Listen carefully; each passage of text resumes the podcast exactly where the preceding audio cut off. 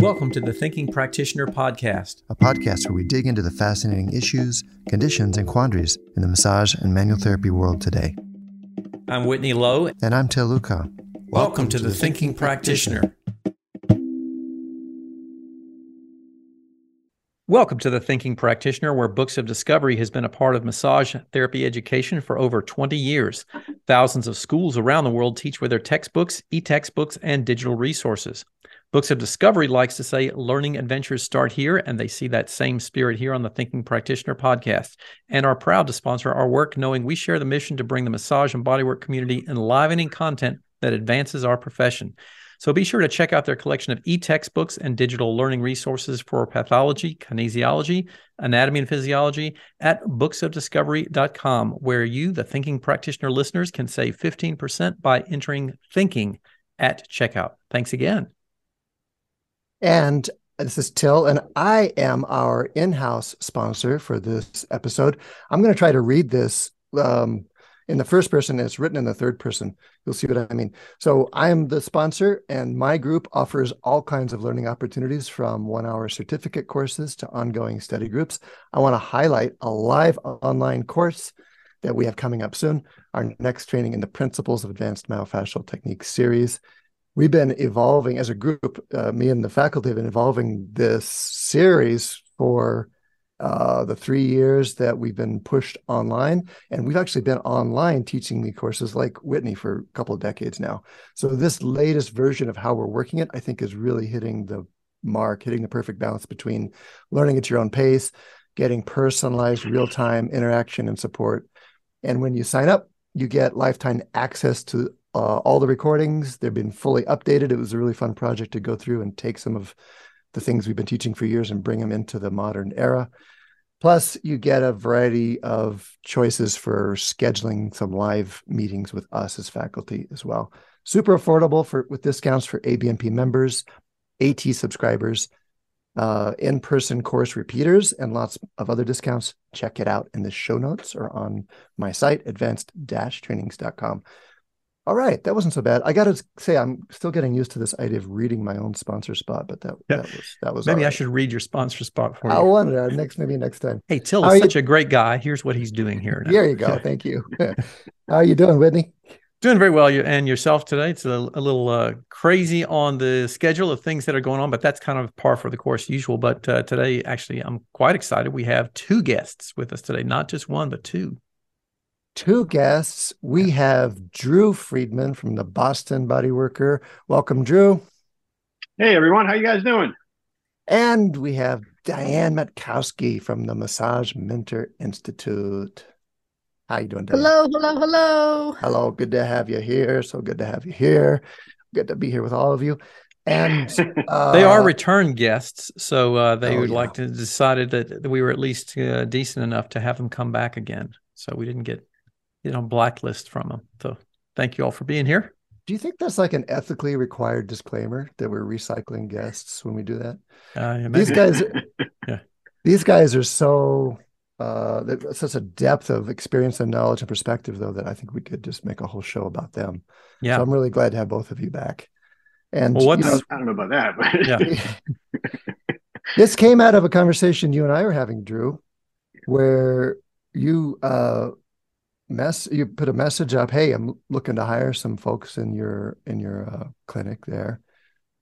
And uh, we just started talking and it what you were saying about the the challenges you're having finding therapists really struck a chord and realized it's very topical. And probably a lot of people dealing with the scenario you're facing from both sides of that equation for both from employ as employers like you are and as therapists like i know all of us are as well and I really wanted today to focus on the employer side of that question. I know there's a lot of different sides to it and a lot of mm-hmm. interesting wrinkles in this question, but I really wanted a chance to hear from you two as leaders in our field and as entrepreneurs and as employers, like what this is like right now to be running in a massage business and trying to hire people. What do you think? You said yes to my invitation. You still in? I think so. I hope so.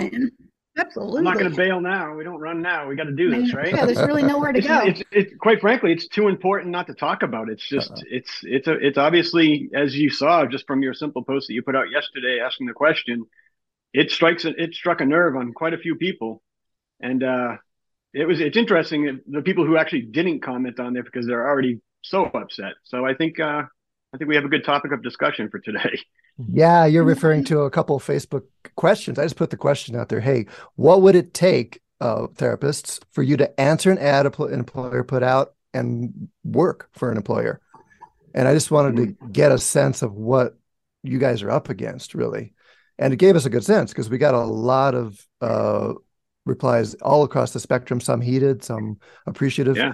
And I can, as later on when we get to more details, I want to share some of the summaries of that, what we heard. But uh, no, that's and I'll, maybe in the show notes we'll put a link directly to some of those posts so people can go read them themselves if they want to. I, I did my best to kind of filter through and read as many of them as I excuse me as I could, and you know, you see some people who are just offended by the fact that they would ever think about working for somebody, whereas other people they're crushed that they they can't work for somebody and they have to do all the other legwork in terms of running their business. So it's you can see yeah. from both sides of it, it it's tough. It mm-hmm. tough. Drew, before we get to Diane, can anything you want the audience to know about you and what you uh, do in the world, that kind of thing? Yeah, I mean, I mean, just as a background, I've been doing this since uh, well, 95, 96. I was an athletic trainer, and then I rolled into massage therapy doing that, and opened Boston Bodyworker in '99, and we've been running ever since then. And it's uh, it's been a challenge, like it's always been for most employers in the massage world, but you know having a practice in the heart of Copley Square in Boston, obviously overhead's a little bit different than it might be in middle America somewhere. Um, there's other issues that you have to come up against, but we've been doing it for 23 years now. And I have therapists that have been with me for 12 years. I have 10 years, seven years, eight years, and three months. Um, so it's not a question on our end sometimes of, you know, what kind of an employer am I? You know, do people want to work for me? Uh, you know, some yes, some no, of course. Um, but it always comes down to the individual practitioner, I think, and what they're willing to put into their work and what they're willing to work for and those sort of things. But I think from my background, I've probably hired and seen people go. I don't want to say fired, but over three, four hundred employees over the last, you know, 23 years or so. And it's it's grueling. It is grueling to have some of these conversations with them. Um, because like you feel for them as a, as a therapist. Diane and I are also therapists too, obviously. So we we understand the work that's put into doing a massage or doing seven to ten in a day. So we have an appreciation for that side of it, where I think a lot of employers may not understand why they say we need more time in between appointments or we need to make X. Like we get it, but a lot of them don't have the other side of the equation, whereas we have to manage you know, seven to 20 different employees with their own personal schedules and stuff. And there's a lot of juggling that goes back and forth. And you got to toggle that, as Diane knows, toggle that between am I a massage therapist or am I, or am I their boss? Or am I their friend? Am I their boss? Like it goes back and forth. So yeah. it's, it's a delicate yeah. dance, you mm-hmm. know? So the the challenges of running a massage enterprise, a massage business, and how you have worked with that over the years from your identity as a therapist and a business owner and how the connection with the massage therapist is so important and uh, yet you're not finding people enough people to hire That's yeah you know diane i'll let you jump in there but i just i think we will go into deeper in terms of what covid did yeah. to all that and right. you know how that impacted any momentum that we might have even had pre-covid because mm-hmm. we did have some good momentum mm-hmm. um i think we'll get into that but i'll let i won't overspeak and let diane jump in Diane, tell us what you'd like people to know about you and how you see all this. Hello, my name's Diane. I'm the owner of Freedom Massage in Malvern. Uh, I've been in business for myself since 1996. Um, I have 11 therapists. Diane, can you uh, tell really us Mal- where Malvern is? Malvern's outside the Philadelphia area. Okay, thank you. So I'm pretty close to Philly. Familiar. Yeah. Um, we are hiring. Anyone listening? We are hiring. And we'll put, your, put your contact information in the show notes. By the way, we we are too. hiring. We're hiring too. Nice. so I have uh, I have a, a staff of eleven therapists. I have an amazing manager who now runs the business for me. Her name's Eugenia. I do offer PTO. I do offer a 401k plan. Paid I do time offer off. continuing 401k is like Yep. retirement. Yeah. Uh huh. Yep. Continuing education, flexibility and schedule. And we do have the value of family first and the therapist body first. So for me, after being a therapist for so long, it was important to me. uh, One of my things, one of my passions is the massage business used to be owned by massage therapists. And it was a, a different time. It was a peaceful time. And uh, so for me, I, I feel like uh, just being like Drew was saying, we were, we were massage therapists. We are massage therapists. So I really try to cater to the needs of the employee and the client. So for me, reading some of the stuff, I was, you know, I was like, I understand everything that everyone's saying on both sides. Uh, You're talking about reading the Well, I hope- comments in the Facebook Some post. yeah, yeah. on Yeah. Facebook. But I hope that you know people will realize that there are businesses, small businesses out there, some run by massage therapists who really love massage therapists and want them to do better. I want my staff to do better than I ever did. Absolutely. That's my goal. I want them to do 100%. better in every way. I want them to be better body workers. I want them to make more money than I did. So I just think there is that out there too. Uh, maybe we're just harder to find. Mhm. So the Yeah. issue the the issue is I'm clarifying it is you two have both tried really hard to offer the ideal place to work. And as I understand it, you don't have enough people working for you. Is it that simple? It's yeah, it's kind of that simple in a sense. I mean, we uh, the demand is there, the supply is not. I mean, we literally turn down 20 to 30 clients a week, a week, because we don't have enough staffing. Huh. You know, it's and it's not a matter of my therapist won't work; they won't do enough massages. It's it's just that we just can't hire enough therapists to fill in the holes. We have enough. We have enough room. We have you know we have smaller space than we used to have. Um, it's just we can't find therapists. And then the the other, and this is going to be a touchy subject, so I'll get right into it from the very beginning of it. Is a majority of the phone calls that we get for requests for appointments are for female therapists.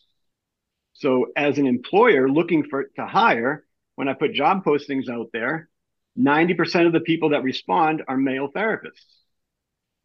I'm a male therapist. I understand how it's hard for us to do work, but I always like it is what it is. I mean, it's the one profession where I always say that men are discriminated against. So get over it, guys. Just work harder. But when you're looking to satisfy the demand, how do you specifically go out there and look for what's being demanded? You can't say, or some people will say that you can't say, looking for female therapists, looking for male therapists only. That's a tough one. And I and I and I completely understand the back on that, but it just how do you go around that and how do you not respond to male therapists who are genuinely out there looking for work? How do you screen other therapists that just because they're of the gender that you're looking to hire, they are more qualified immediately than the other gender? Like it doesn't. That's not how it works, right? As far as last I checked, it's just it's a sensitive, slippery slope, and then it's experience. They're like, oh, like I've been working as a massage therapist for six years now. Okay, that's decent experience for six years, right? Well, but the last three you're in COVID, so you didn't touch anybody. So you've been working for three years, and the three years prior to COVID, you just got out of school and you barely did more than three massages a week. So six years experience is really not legit. You see what I mean? So where somebody else might have just got out of school, you know, pre-COVID and was working right away and started doing all their massages. The Next thing you know, they have nobody to work on for three years and they lost their momentum. So you're just trying to find that right fit, and it's it's it's daunting. It's daunting. I'm a little curious about the timing here of this. Um, did you see these kinds of problems happening like in the last few years, or is this predominantly a post-COVID phenomenon that you're seeing? Ah, Uh, I- I- yeah. Go ahead, Diane. No, after you, Drew. Go ahead. Uh, I, well, what I was going to say is that I think I've always had issues with hiring, and I think part of it has to do with the way my business is put put out there. You know, Whitney, and you and I've talked over the years. We call it clinical massage versus orthopedic massage or deep. We we've always said clinical massage that encompasses all the different techniques, But I think the way we've classified our site, our business, and the therapists that work for us, that a lot of therapists coming out of school feel intimidated to work for us. They're not capable of working at that level just yet, so they want more experience. And that's mm-hmm. not that's entirely not true. They're completely capable. They just need some coaching or whatever in terms of how we develop our treatment strategies in terms of at Boston Bodyworker. But I think sometimes they feel like they're just they can't aspire to work there yet because they need more experience. And if they're never getting that experience, they're never really aspiring to get to work at our level here. Mm-hmm. And I've had I've had therapists. I mean, Whitney, you know, Solange, she's been with me since 2012. Okay, I hired her out of Bancroft because she just would not stop emailing me. She would not leave me alone. If she wanted a job, and I was like, my at the time I, I had a minimum two years experience out of school, and she just would not let it go. And here she is, 12 years later, still on my on my team. Mm-hmm. Um, and it's just the, the, the therapists are out there. They just the persistency I don't think is necessarily always there. Mm-hmm. So I don't know what's not what's driving them or what's not driving them, but I think that's what we've always seen. It's a endemic issue across the board, across not just in the U.S. It's across professions. It's across uh, countries where they're just it's hard to find enough people to fill the jobs that are available. I just saw this yesterday in the New York Times, so I thought I should mention it. Desperate for workers, Britain expands childcare as an incentive. The British government ramped up its efforts to get more people into work and make Britain an enticing investment destination as it announced Wednesday an expansion of free childcare, extended housing energy subsidies, and bolstered business investment incentives. And and the the next story next to it was more Britons decide to leave the workforce. Yeah, so right mm. next to that, it's like they the British government is ramping up its efforts to draw people into the workforce, and at the same time, even more people saying, "Yeah, I'm not going to do this." And so, they're ramping down the work week around here too, right? The, there, there's a whole petition for a four-hour work week now versus the, five, the four-day work week versus five-day work week. Mm-hmm. So everybody wants to work less and make more. The American dream, right? Come on. Where does that I, leave you wanna, guys? Please yeah. go, Diane. I just want to chime in a little and just say that in the beginning of my career as a business owner, I had a wait list to get in for a job. I had no shortage of therapists. And I want to say that I started to notice this trend pre pandemic, dare I say. I really did. I started to notice that it was a little harder to get in. I used to always be invited to schools to talk um, as a small business owner. Uh, I was a wanted commodity uh, as a small business owner, locally owned massage person. And more and more as time went by, uh, you know, the invitations from the schools got a little lessened, or the, the buzz around my business diffused a little, I think, because of the widespread of all these massage places going up everywhere. So the business really blew up. Uh, it, it, it more than doubled in size. And I think uh, you know, and also the mindset of massage therapists is, is, shifted a little. I think that has something to do with it too. And it's not bad or good or anything, it's just different. So, as an employer, I feel like I've really had to adapt to some of those changes, that mindset of the, the people coming out. And I've had to change the way that I go about finding people. And also, maybe what I thought was a great find in a massage therapist before is a little different now, too. So for me, it's so, kind of been a slow shift. What it's been a, ch- a, slow shift. Uh-huh. What is that change in the mindset that you're describing? How would you describe it? As far as what I look for? The change you've seen in massage therapists over the time that you've I feel like, I feel to. like I feel like maybe I'm just a, a kumbaya old 1996 massage therapist kind. I don't know. But it used to be a, a really community based kind of thing where we all kind of worked together more, I felt like. Uh, I worked with a group when I first got out of massage school and I loved it. And then I worked by myself for about three years and I just looked out my window looking for the next mas- massage client. And I found that I didn't have anyone to run questions by. I didn't have anyone to challenge me and push me. Isolation, and I was yeah. terribly lonely. So that is why, in all honesty, it wasn't I didn't want to become a millionaire. I like started my massage business because working by myself was unchallenging, lonely, and I really just didn't like it. So I really liked when I was introduced to massage how it was a community affair. Like back in the Esalen days, it was like the Woodstock of massage. It might Mhm. not be the professional that we look at now. Um, so some of that for me is the shift where there's a lot more solo practitioners. AMTA just came out with a report that 70% of massage people are, you know, call themselves sole proprietors, which again is great. It's cool. Uh, but there's also a lot of benefits uh, behind being an employee. And not every person is built to have their own practice. And I think people try to do that and then give up And my impression is because that like that's what they three to four years ago, that number was fewer. I think it was 60 40 at some point. I might be remembering that wrong. But my impression is that it shifted toward more solo, fewer employees. Do you do you think, based upon what I've, you know, I'm, I've got, I've drifted away from social media quite a bit over the last three or four years. Um, but Congratulations. a lot of the, yeah, well, a lot of the threads that I was following, especially in the Facebook groups, the massage therapist groups, a lot of infighting was going on there. Lots and lots. And I don't know if that still happens as much because again, I don't follow like some of these different groups, but I just it was getting very disheartening seeing the way therapists talk to other therapists Mhm. and and and they treated each other. And I think that maybe that's a push towards being that sole proprietor, being like, you know what, I am my own island. I will work alone. But like Diane said, if you do it long enough and hard enough, that isolationism you feel, it's a social trap for yourself too, because you're not being challenged. You don't have anybody to bounce different thoughts off of in terms of treatment Yeah. strategies. You know, I consider myself fortunate to have people like yourselves at the other end of a computer that I could just text and ask questions to whenever I want to. And quite frankly, anybody who's out there listening, you can always text me or any of them, I'll speak for them because we love to help other therapists. And I think more therapists out there need to start recognizing that what you see on these social threads in these groups, the infighting that happens, there's a lot of angry therapists and upset therapists out there, and that's where they tend to voice them, theirs themselves. And like a lot of people said some pretty mean shit to me in the last two weeks when I put out some job postings. And I just pulled out my best Laura Allen hat and just said, bless your heart, and just Mhm. moved on. Like, I don't want to get triggered by any of them because they're upset for their own reasons.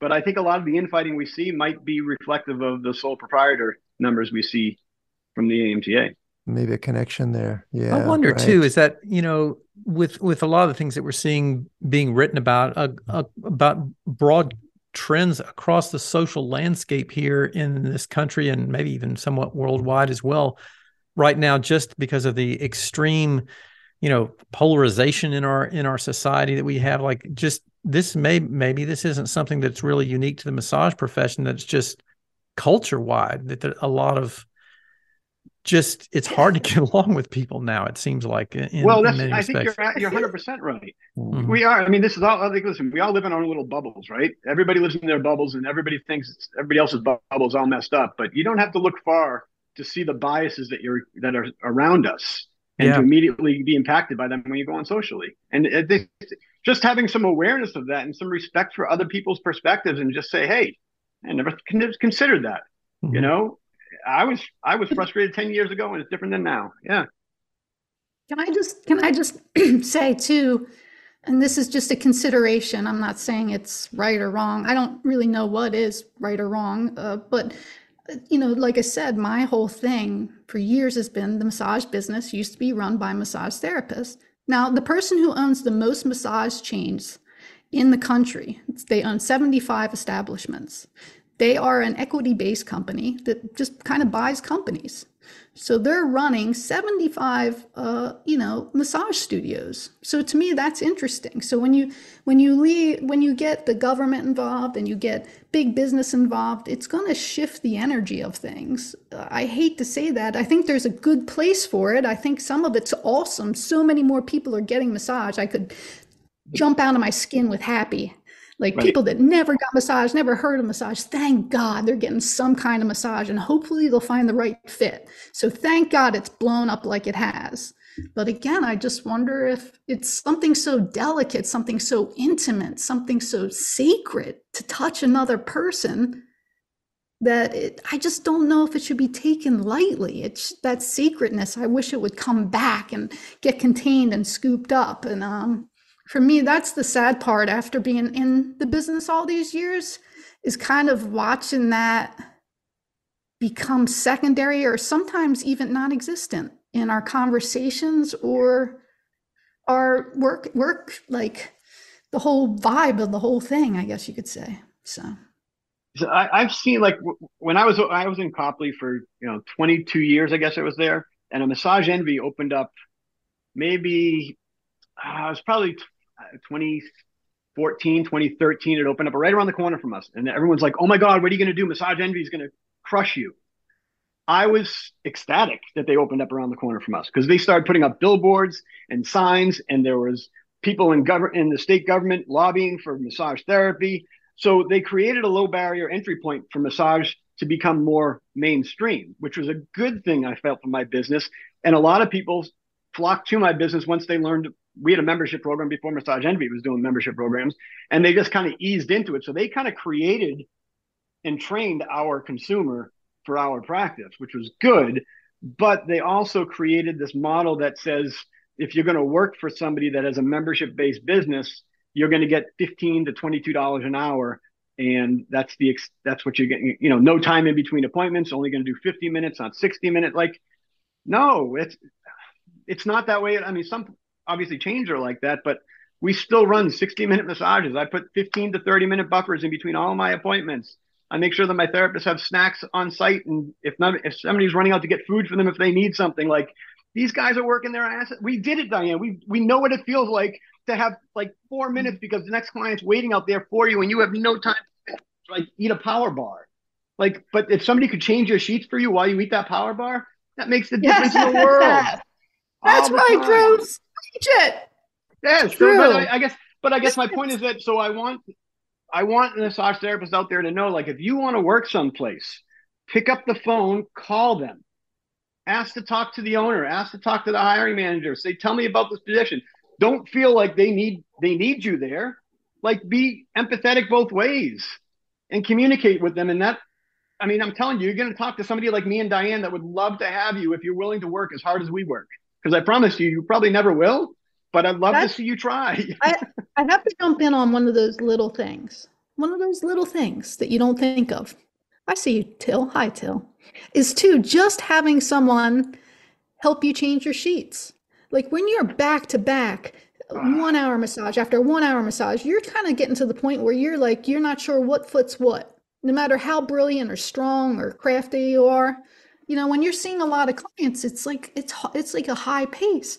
And when you have another staff member help you change the sheets, my God, that's like a dream come true. We had in Copley, we had we had we had seven treatment rooms in Copley, okay, and we would be going all the time with them, right? And my therapists were working, working, working. I would make it a habit about every 15 minutes to get up from my desk and walk down the hallways when I saw clients coming out because I knew the next one's waiting. And I just grabbed their sheets. How's everything going? You doing okay? Good, great. And I throw their stuff in the laundry. They they that saves them an extra 30 seconds from having to bring the laundry to the laundry room and come back to change the sheets. Now they're just there changing and they're right onto the next one. And whether I don't remember whether they said thank you or not, they probably did, but it's just appreciated because you're part of a team and that's how the team works together. Like it does, it's not it's not a one to one thing like Diane was saying before. You get to work with a group of people, and everybody's in it for the same reasons to make sure that the customer feels better, right? And you want to be respected in the work in the in your work environment. I don't know. It's not rocket science, right? you guys have been in this doing this game for a while, and you've learned what helps, what people, what your therapists want, what the customers want. I got to say, what you're saying is validated by what I saw coming back in the Facebook strings too, because mm. my specific what I was after was what makes a difference to therapists so we could bring it into this conversation. And one of the things that was mentioned, uh, oh, well, let me put it this way. There were, it wasn't just should I work for an employer or should I work for ourselves? That was a pretty clear divide, but it wasn't just that divide. Right. Of of the people that were into working for an employer, the divide was should I work for a low paying employer or should I work for a high paying employer?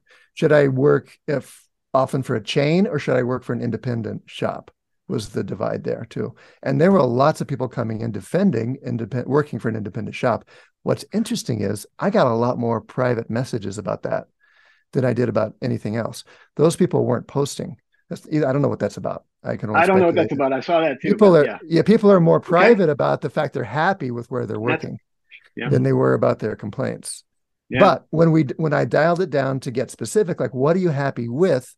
I mean, changing the sheet sounds like a little thing, but one not. of the one of the things that was a theme that came out was competent support from the staff. A lot of people mentioned scheduling. A lot of people mentioned like dealing with uh, client issues, you know, support around that. A lot of people mentioned just the competence of the staff and the place that they were working as being a major factor of why they liked working for an employer. So, I mean, you're you're naming some of the high points. One of my one of my favorite things after all these years is dealing with clients that are quote unquote difficult. And and that is because I've been doing it for 25 years. And so I've I've learned how to kind of dance with it, almost enjoy it because I I believe that inside everyone there's something good and I can find it and we can work out something so the client's happy. But a massage therapist who's fairly new and has seen three clients and still has one more, uh, pick up the phone and have to deal with something like that, sometimes it's overwhelming and hard. And like that's what I mean. Not everyone's cut out for every aspect there is in being a good massage therapist and a business owner mm-hmm. and a scheduler. And you know, when you're on your own, there's a lot of stuff that has to be done. So I could see where sometimes that would be a factor. The, the other thing I noticed a lot on the, on those comments, and I've obviously and I've through interviews over the years, everyone's looking for the wage. How much are you going to pay me? Mm-hmm. Now, if I told you I was going to pay you seventy five dollars an hour, you'd be like, all right, cool, that sounds great. I want to work for seventy five dollars an hour. But then you came to work for the next week, and I got you three massages, right? But I but the, down the street they offered you a job for fifty dollars an hour, and you're doing twenty massages a week. Who's making more money? So don't just take a job based upon who's going to give you the highest wage. There's there, and I think a lot of people go after or the highest per session, the, the highest per session amount, right? Yeah, and it's and that's not the way. I mean, there's other perks involved with that wage that make value to it, and one of them, and the most important one, is mm-hmm. can you put people on my table?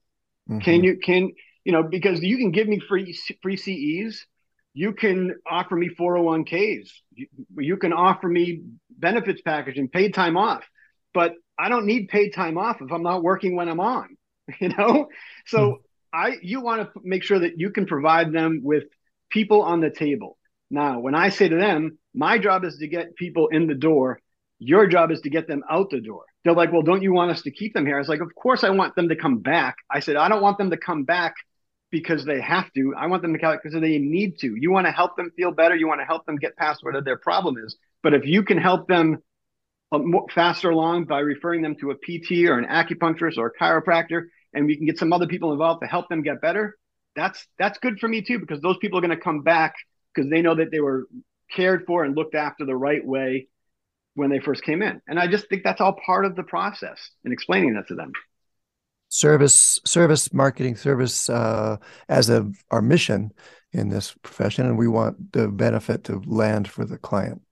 And, and not everybody is yeah. a clinical therapist. Not everybody, you know, wants to work on specific injuries. Not everybody wants to work on particular problem. Some people just want to give a kick-ass relaxation massage and make somebody feel better, and I think that's awesome.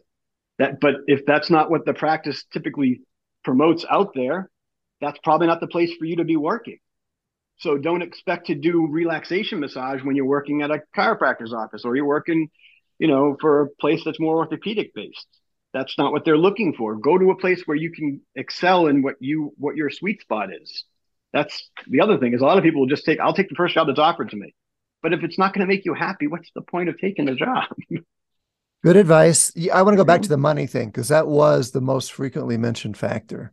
Uh, and there seemed to be, I know it's really variable locally too, and probably you could do a formula based on cost of housing or something where I know, like in some places in the country, the Bay Area, for example, or Seattle, where my son lives, people typically pay half of their working people pay half their salary for their housing, and it's mm. not the same everywhere. And the wage there also obviously needs to be different. But uh, the happy ones, uh, people who are happy working for an employer, all mentioned the pay. The ones that were complaining about it all mentioned the pay. Everyone's mm. talking about the pay, mm. and you're right. It's a it's a complicated. Uh, it's not as simple as just how much you're getting per session. Mm-mm. Yeah, because no. there's and there was a lot of stories of people feeling a bait and switch thing going on with employers. They they said, "Oh, I'm going to make 80k a year. I'm going to make eighty dollars a session." Answering the ad and realizing it wasn't uh, what, what the reality was. And it was it's hard for me. Again, so it's hard for me to draw principles out of that. But something here's the principle I'm stabbing at: 60, 70 bucks per session seemed to be the breakwater between the people who were saying they were happy with what they were doing and the people who were not happy with it. Again, I know there's so many local uh, factors there. What do you think yeah. of that? So just to clarify, just, Til, you're saying that's sixty dollars per session of take home for the therapist. Is that right? That's the number that was quoted. Okay, and I did but, but those numbers are skewed because yeah, because you don't know if those are employment numbers or independent contractor numbers. So like mm-hmm. you know, I you know I think obviously Diane. Let's put it this, this way. Let's put it this way. As an employer, I would say if you were coming to me as a consultant, and I've done a bunch of this by the way for small uh, clinics to help them with this very issue, I would say make sure your your therapist can say to themselves they're making sixty to seventy dollars per session, whatever that math of that is. That mm-hmm. seems to be the what I'm seeing is the feedback coming this way. Mm-hmm. The people that are happy are saying they're making 60 70 dollars or more per session. And again, that's there's a lot of variation there. I would say the first thing is uh, uh, any therapist or anybody going to be find a job needs to do is how much do you need to earn to make a living? Yeah. Because I've had therapists come and say they want to work, and then they come back two weeks later and say I need to be making more money. And I said, well, what changed in the last two weeks? Well, I have these bills, I have these bills, and this is what I'm like. Uh, I I don't understand. Like, if they, they want to work more, but they don't want to do more massages, they just want to make more money on the massages they're doing. And I just, to me, that's not a conversation you have two weeks after you start a job, you know, when you've agreed on all the other terms of the job. So that to me is a lack of professionalism in that regard.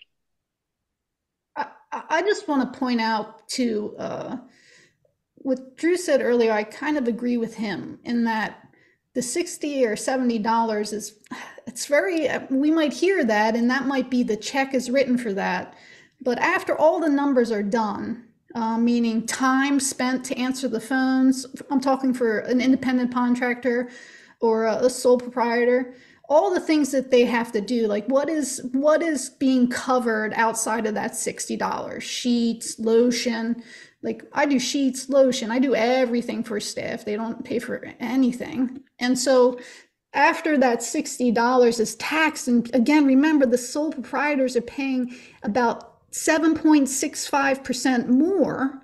They're paying an unempl- a self-employment tax. Self-employment tax yeah. So if you're 1099, you're you're you're ta- you're paying a lot more in taxes.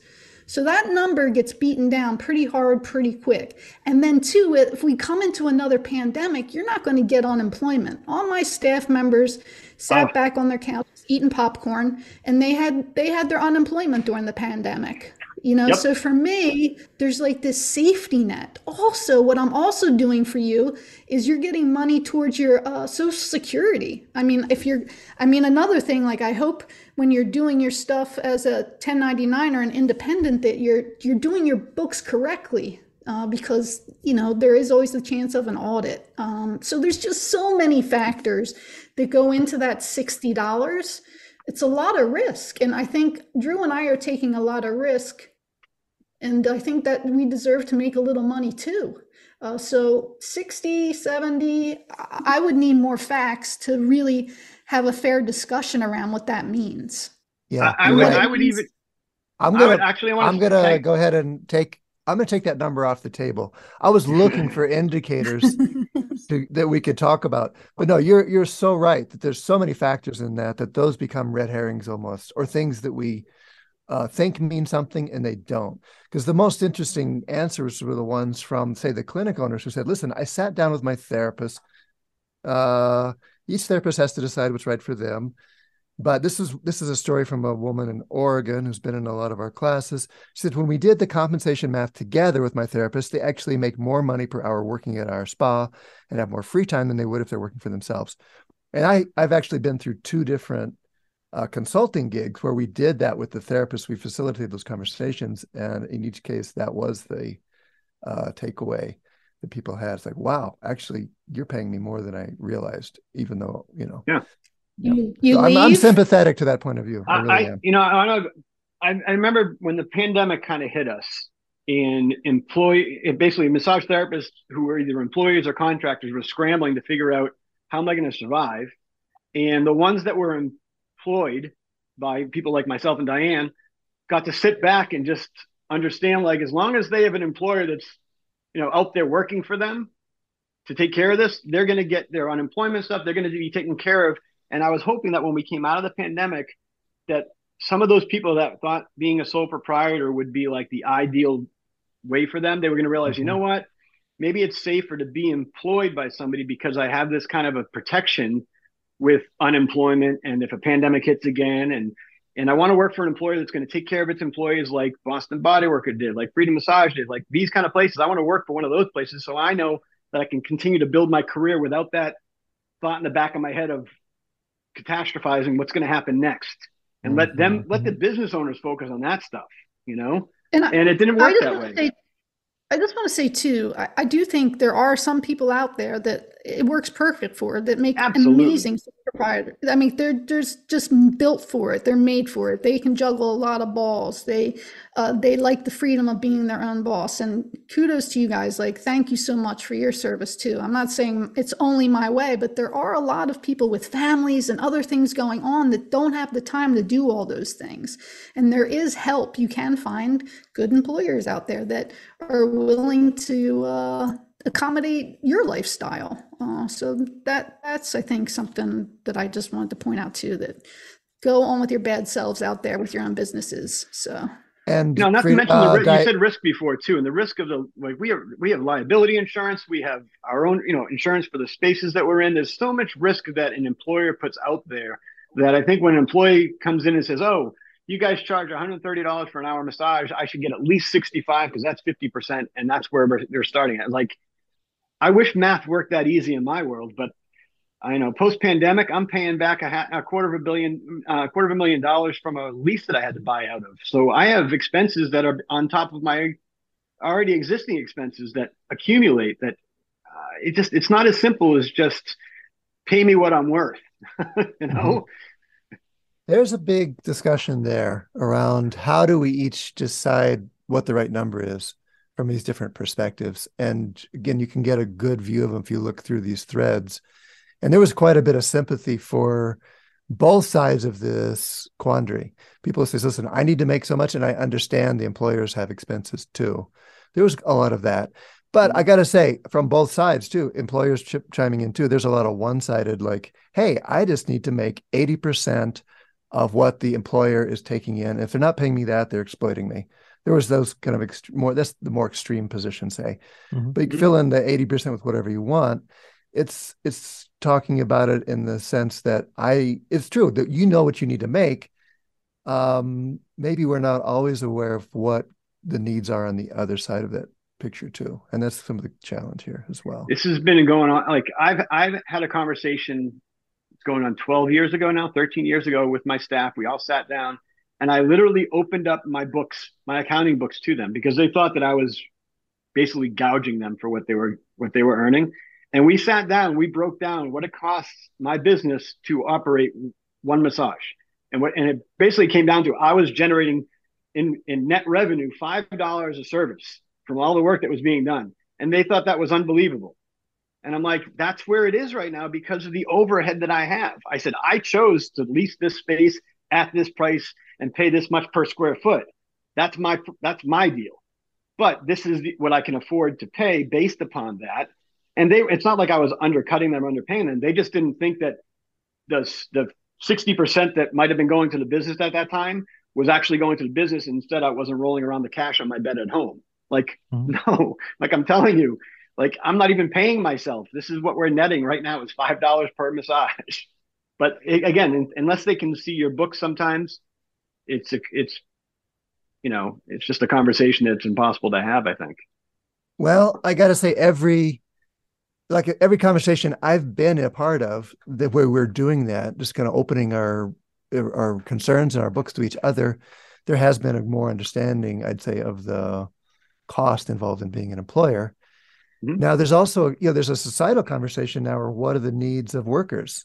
What do they need to feel uh, valued, and what do they want? And I think you're both to the place, I'm going to predict this, where you're offering everything you know how to do and still not getting the response you need. Pretty much. Yeah.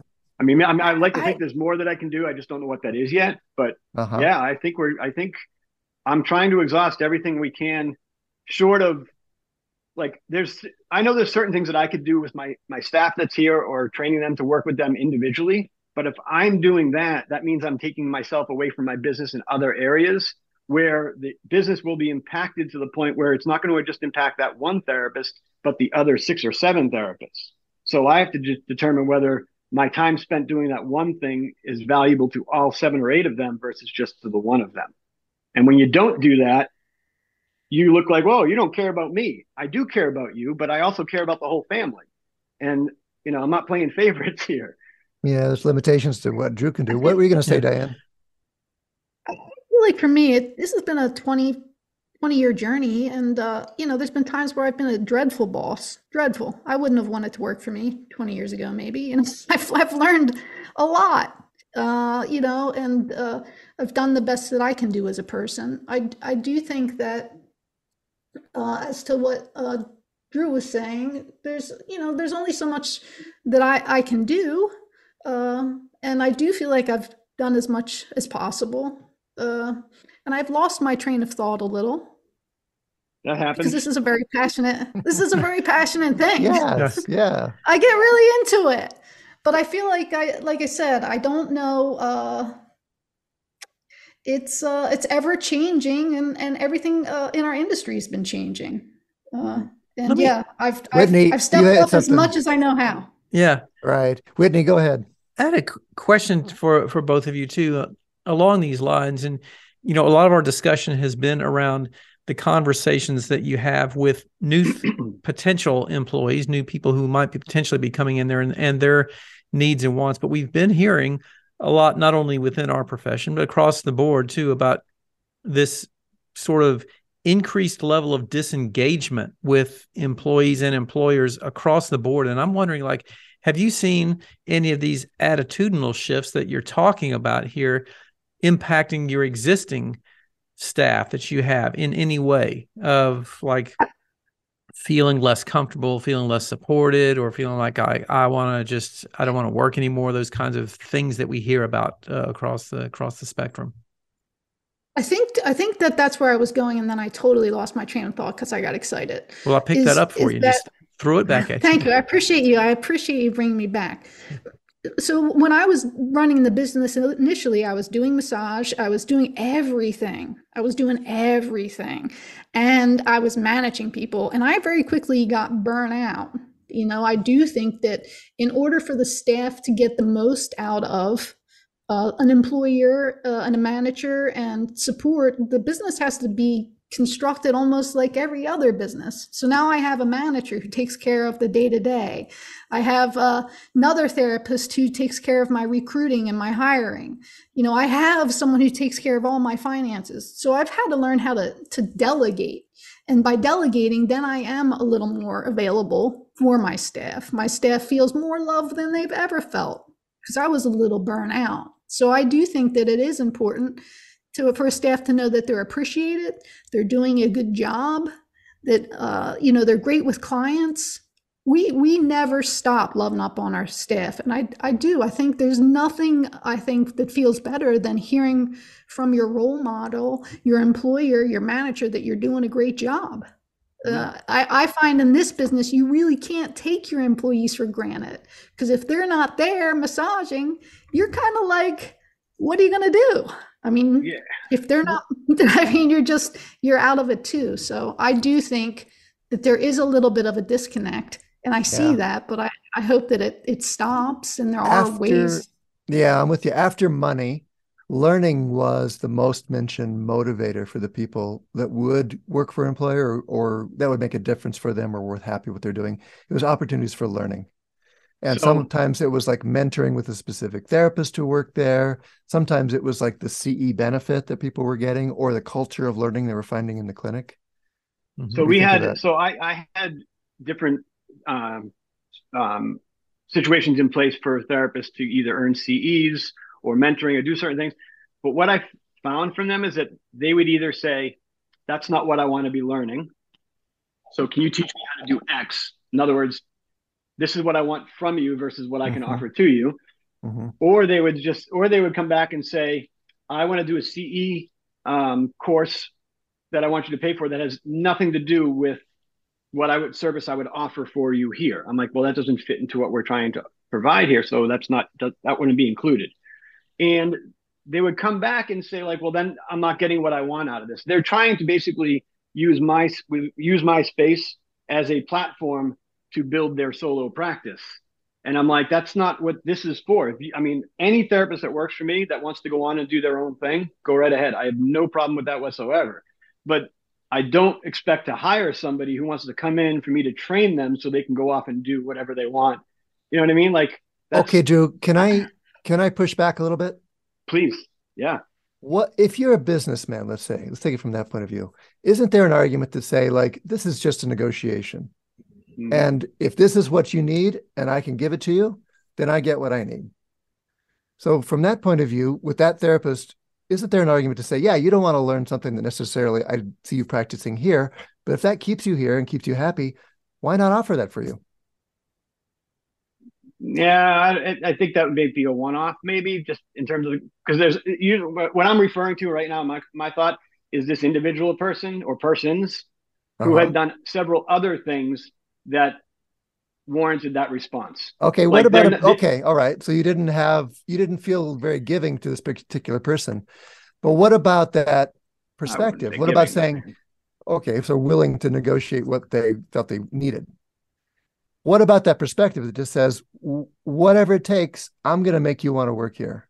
And let's say go to, let's go to money. Let's say they say uh, you know, I can afford to pay you 60, 70 bucks an hour. They say I need 80 yeah. Why not? I why mean, not I, just add ten dollars onto your cost? Because so I, you can pay could, the, the, therapist that much. Because because I, if Diane hasn't done that already, I've done that, and I've already catered, followed into that, and I just it doesn't work that way. But Diane's going to die if she doesn't get the start out, so let her have it.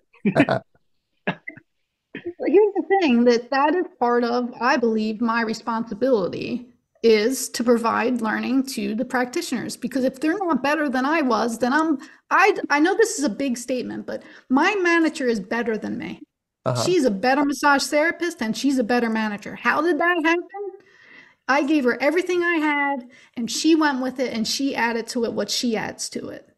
And she is better than me. Eugenia, I'm saying it out loud to the entire listener crowd. You are better than I am as a therapist and as a manager right? In many ways. And that is the way i i want it.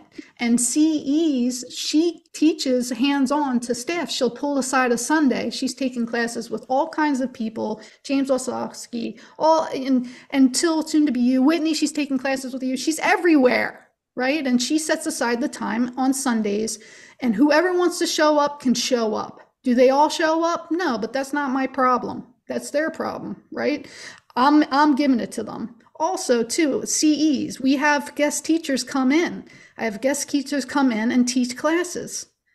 Uh, does everyone love the teachers? No. Does everyone come to the classes? No. Shame on them. You know it's all i can do is my my best. I do think it's my responsibility as a business owner and as a boss to make sure that my therapists are better than me. And i get massages from them and i'm a little intimidated to go back on the floor now. Because they're good I will. I will. They're really good. When I, when look, I am turning red because I think they can massage. Some of them can massage better than me, and that's that's the way I want it to be. Yeah. You know, so when when I hire my staff, the conversation I usually ha- I have with them is that I work. My job as the as the business owner is to not be their boss. My I they are my boss in a sense. They work. I work for my employees because they work for the Boston Bodyworker. I have systems in place that they basically follow the systems of the Boston Bodyworker. That's who they work for. I work for them to make sure that they have the most success within that system.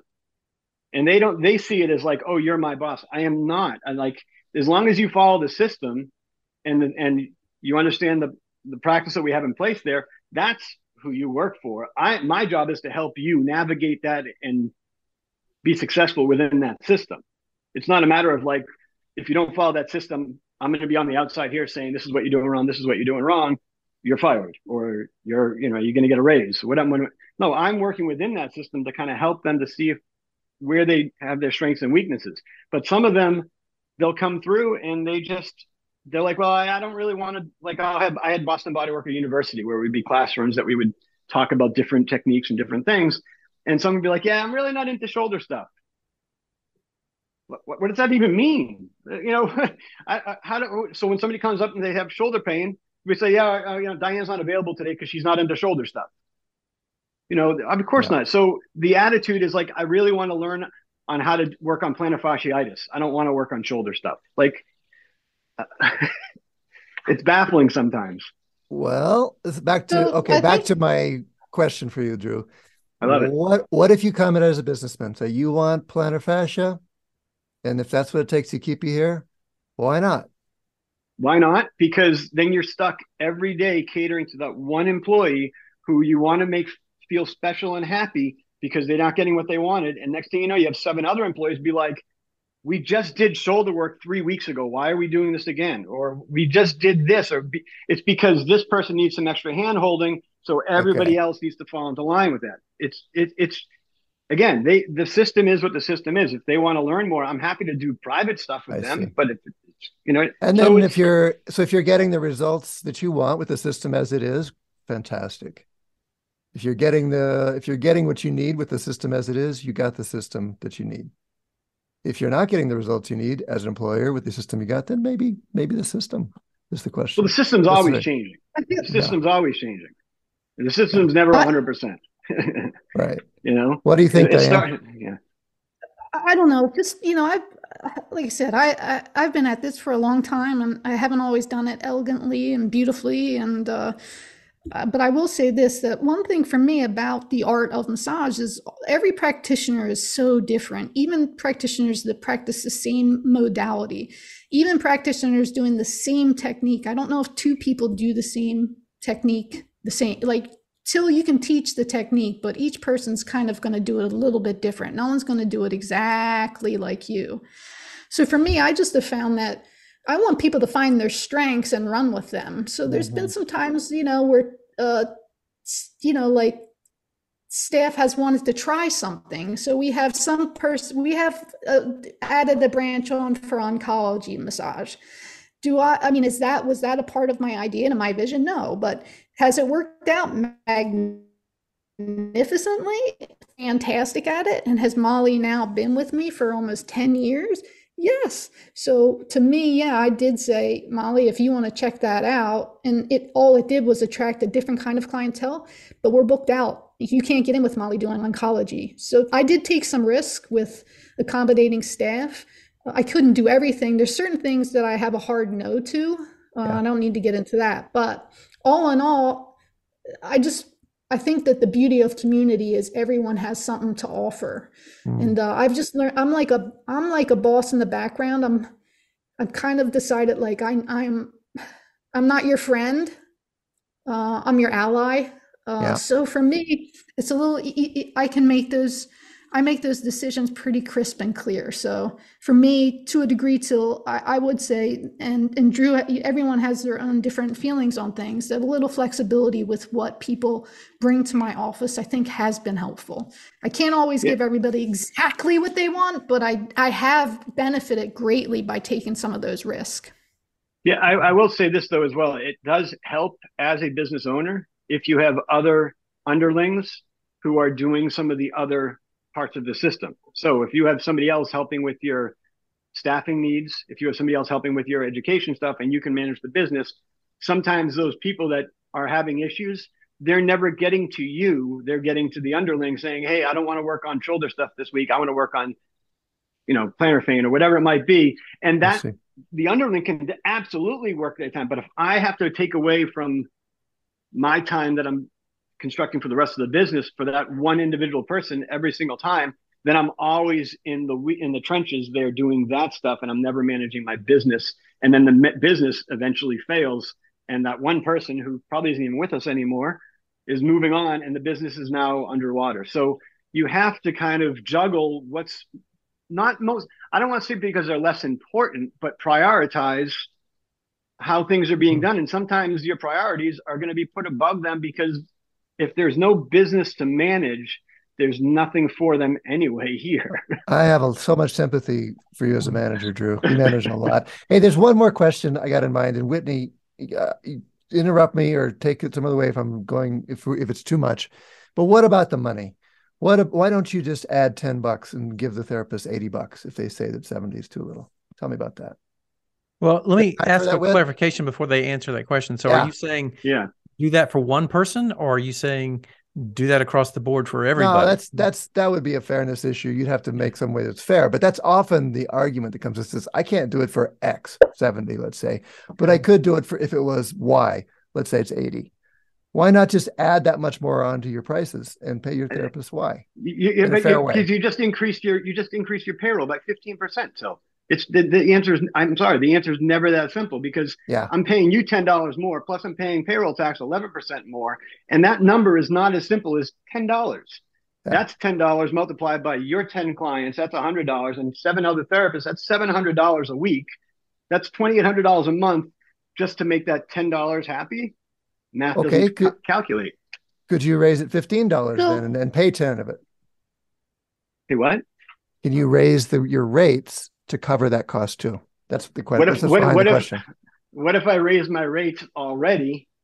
And the only way to do that, again, supply and demand, right? Like I have a therapist that is booked six, seven months out, and I keep yeah. wanting to raise his rates, but he insists that he wants to work for this wage and doesn't want to charge his clients more than that wage. And you know what I say? Good for you. I'm all for it. Well, the second part of that, of right? People. Exactly. He, no, as long as he's happy that, with what he's doing, I'm happy. Mm-hmm. The second part of that question that I'm trying to get your views on. What about just charging more?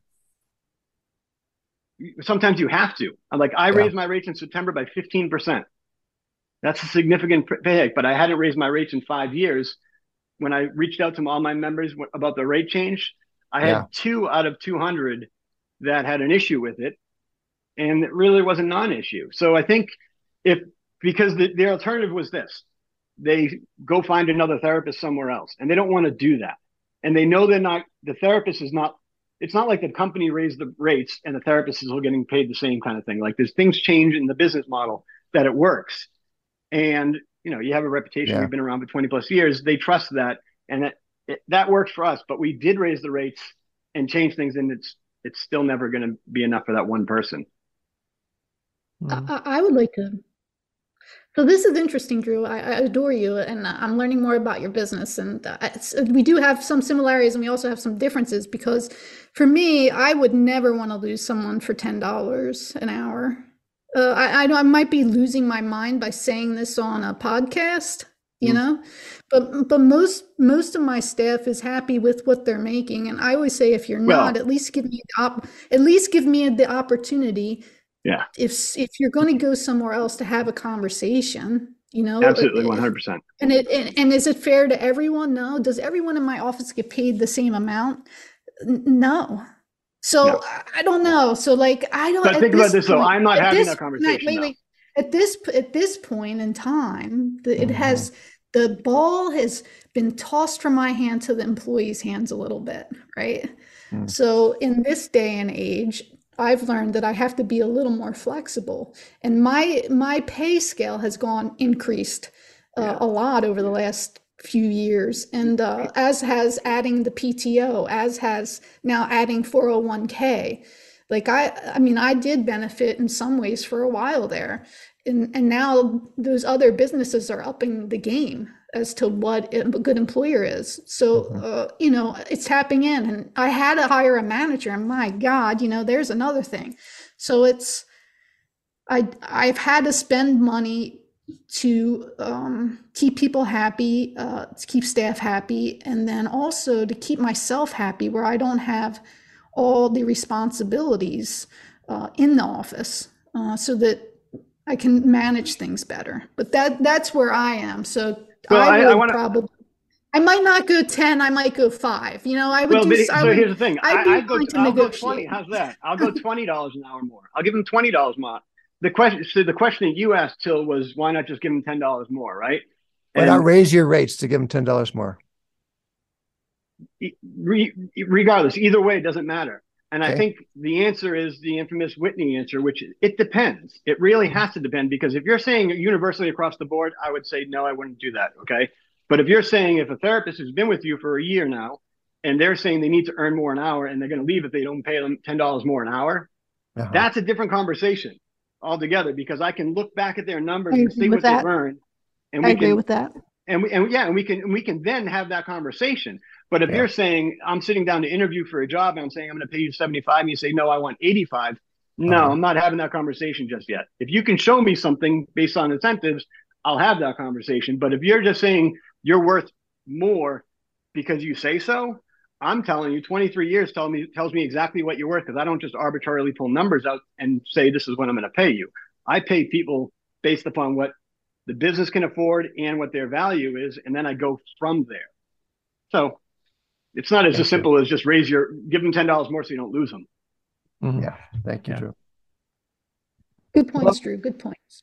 Yeah, no, thank you both. What do you think, Whitney? How are we doing? I what think uh, it's never an easy answer, obviously, and uh, I, you know, for me, I was particularly interested in this just because I see this as this is not an isolated thing. I mean, I think I, I think we're seeing a lot of these kinds of things impacting various aspects of our industry across mm. the board and it certainly was uh, it's an angle that we haven't explored a lot. So i i really appreciate both of you coming on and giving a lot of um, uh, value and perspective to those those parts of the puzzle as well. I would i would just like to say that if people are out there looking for work okay there's and i and i like to believe there's a lot of massage therapists out there looking for work right now. Pick up the phone or find the contact on their website and email the places you want to work. Start the conversation, advocate for yourself. I guarantee you, the place you want to work wants to hear from you. They do want to hear from you. And they'll have the conversation. If and if the conversation works out that you don't want to work there, so be it. But at least you checked it off the box and you don't sit there being like, well, I'm not going to call them because they, they'd never hire me, or I'm not good enough to work there, or I'm too good to work there. Like, pick up the phone. Otherwise, you're still not making anything because you're not working. Mm-hmm. so just have the conversation. I, I would like to say uh, thank you to all the massage therapists on the ground, uh, working day in and day out with clients. Uh, I've done it, and I know it's not always easy. And uh, you know, a lot of times I would hope there would be a band in the lobby waiting for me, playing music, saying how great a job I did. And oftentimes that didn't happen. Uh, oftentimes I didn't even know what the client thought. You know, uh, but so thank you for all your hard work. And this is a, a tricky conversation. And I, and I would just like to say, say again, I am hiring and I am in the Midland area. It's freedommassage.com. All right. Nice. Thank you both. No, so yeah, and my information is right there. Just go to bostonbodyworker.com. Bostonbodyworker.com. We're going to put both you guys in the show notes directly to your sites. And yeah, please do call these two amazing uh, leaders in our field, these two therapists. We're lucky to have you two, and we're lucky to have all the people on the ground, like you say, and then everyone everywhere else working hard to try to find the balance between these different competing questions. We love what we do. We're passionate about what we do. And if, co- if COVID didn't kick that passion out of me, I don't know what the hell ever could because COVID kicked my ass and I'm still hot and heavy for massage therapy. And I I got another 10, 15 years left in me, I think. So you know what, you know what, Drew, I would like to do too, if if you mm. would join me in just thanking uh, Whitney and Til for what they're doing with this oh. podcast. I mean, you guys are just kicking ass and taking names. I mean, you get so many views and you have so many interesting uh, topics and guests, and uh, you're not afraid to push the you know push a little bit so thank you for being brave and uh, speaking your minds and bringing on great guests i'll actually take that another I'm honored to another, be here I, I, want to take that thank you to another level because I put this question on Facebook. I put this fake question on Facebook at the beginning of the week, and like I would say minutes later, maybe it was an hour or two later, Til chimed in, picked up the phone, we had a conversation, and we started talking about just this because he gets it. He he's met me enough times. We know enough about each other to know like we both love this field and we genuinely are concerned for both sides of it, employers and employees and we want to figure out what the answers are. I mean, we don't know what the answers are. I certainly don't think I have all the answers. Diane doesn't, Whitney doesn't, and I don't think anybody on Facebook has them either. But we have to have the conversation. Mm-hmm. We have to have sometimes conversations that are hard and difficult and make us uncomfortable. But that's where the answers are usually found, right? So continue. Yeah. Thank you guys so much for this platform. Thank you guys We so love much you for guys. what you've been doing for the last 25, 30 years because we've known each other that long in regard. And I just, yeah. And to those out there listening to this podcast, trust me, there's a lot more people like Til and Whitney and Diane that are out there that are just as passionate as you are. Pick up the phone, shoot them an email. They're there to help guys. freedommassage.com. Thank right. you, All right. Thank you, Drew. That's feeling the love. The Thinking Practitioner podcast is supported by ABMP, Associated Bodywork and Massage Professionals. ABMP membership gives professional practitioners like you a package including individual liability insurance, free continuing education, and quick reference apps, online scheduling and payments with PocketSuite, and much more. And ABMP's CE courses, podcast, and the Massage and Bodywork magazine always feature expert voices and new perspectives in the profession, like my partner Til here and myself. Thinking practitioner listeners can save on joining ABMP at abmp.com forward slash thinking. So we would like to say thank you to all of our uh, listeners who's hung uh, hung out with us here uh, on this episode. Thanks again to all of our sponsors. You can stop by our sites for uh, video, show notes, transcripts, and any extras. You can find that uh, links over on my site at academyofclinicalmassage.com. Until where can they find that with you? I am at advancedtrainings.com. All right. So questions or things you'd like to ask us, you can hear us talk about. Email us at info at thethinkingpractitioner.com or you can look for us on social media under our names. Uh, my name is currently Whitney Lowe on social media until yours. Still Til Luchau. Right. Rate us. Please rate us on Apple Podcasts. That really does help people find the show and it helps us stay visible so that people will listen. And you can also hear us on Spotify, Stitcher, Google Podcasts, or wherever else you listen. Please do share the word, tell a friend. It's just great to have you in the audience and uh, take care. Thanks, Whitney. See Whitney. you again next Thanks, time. All righty.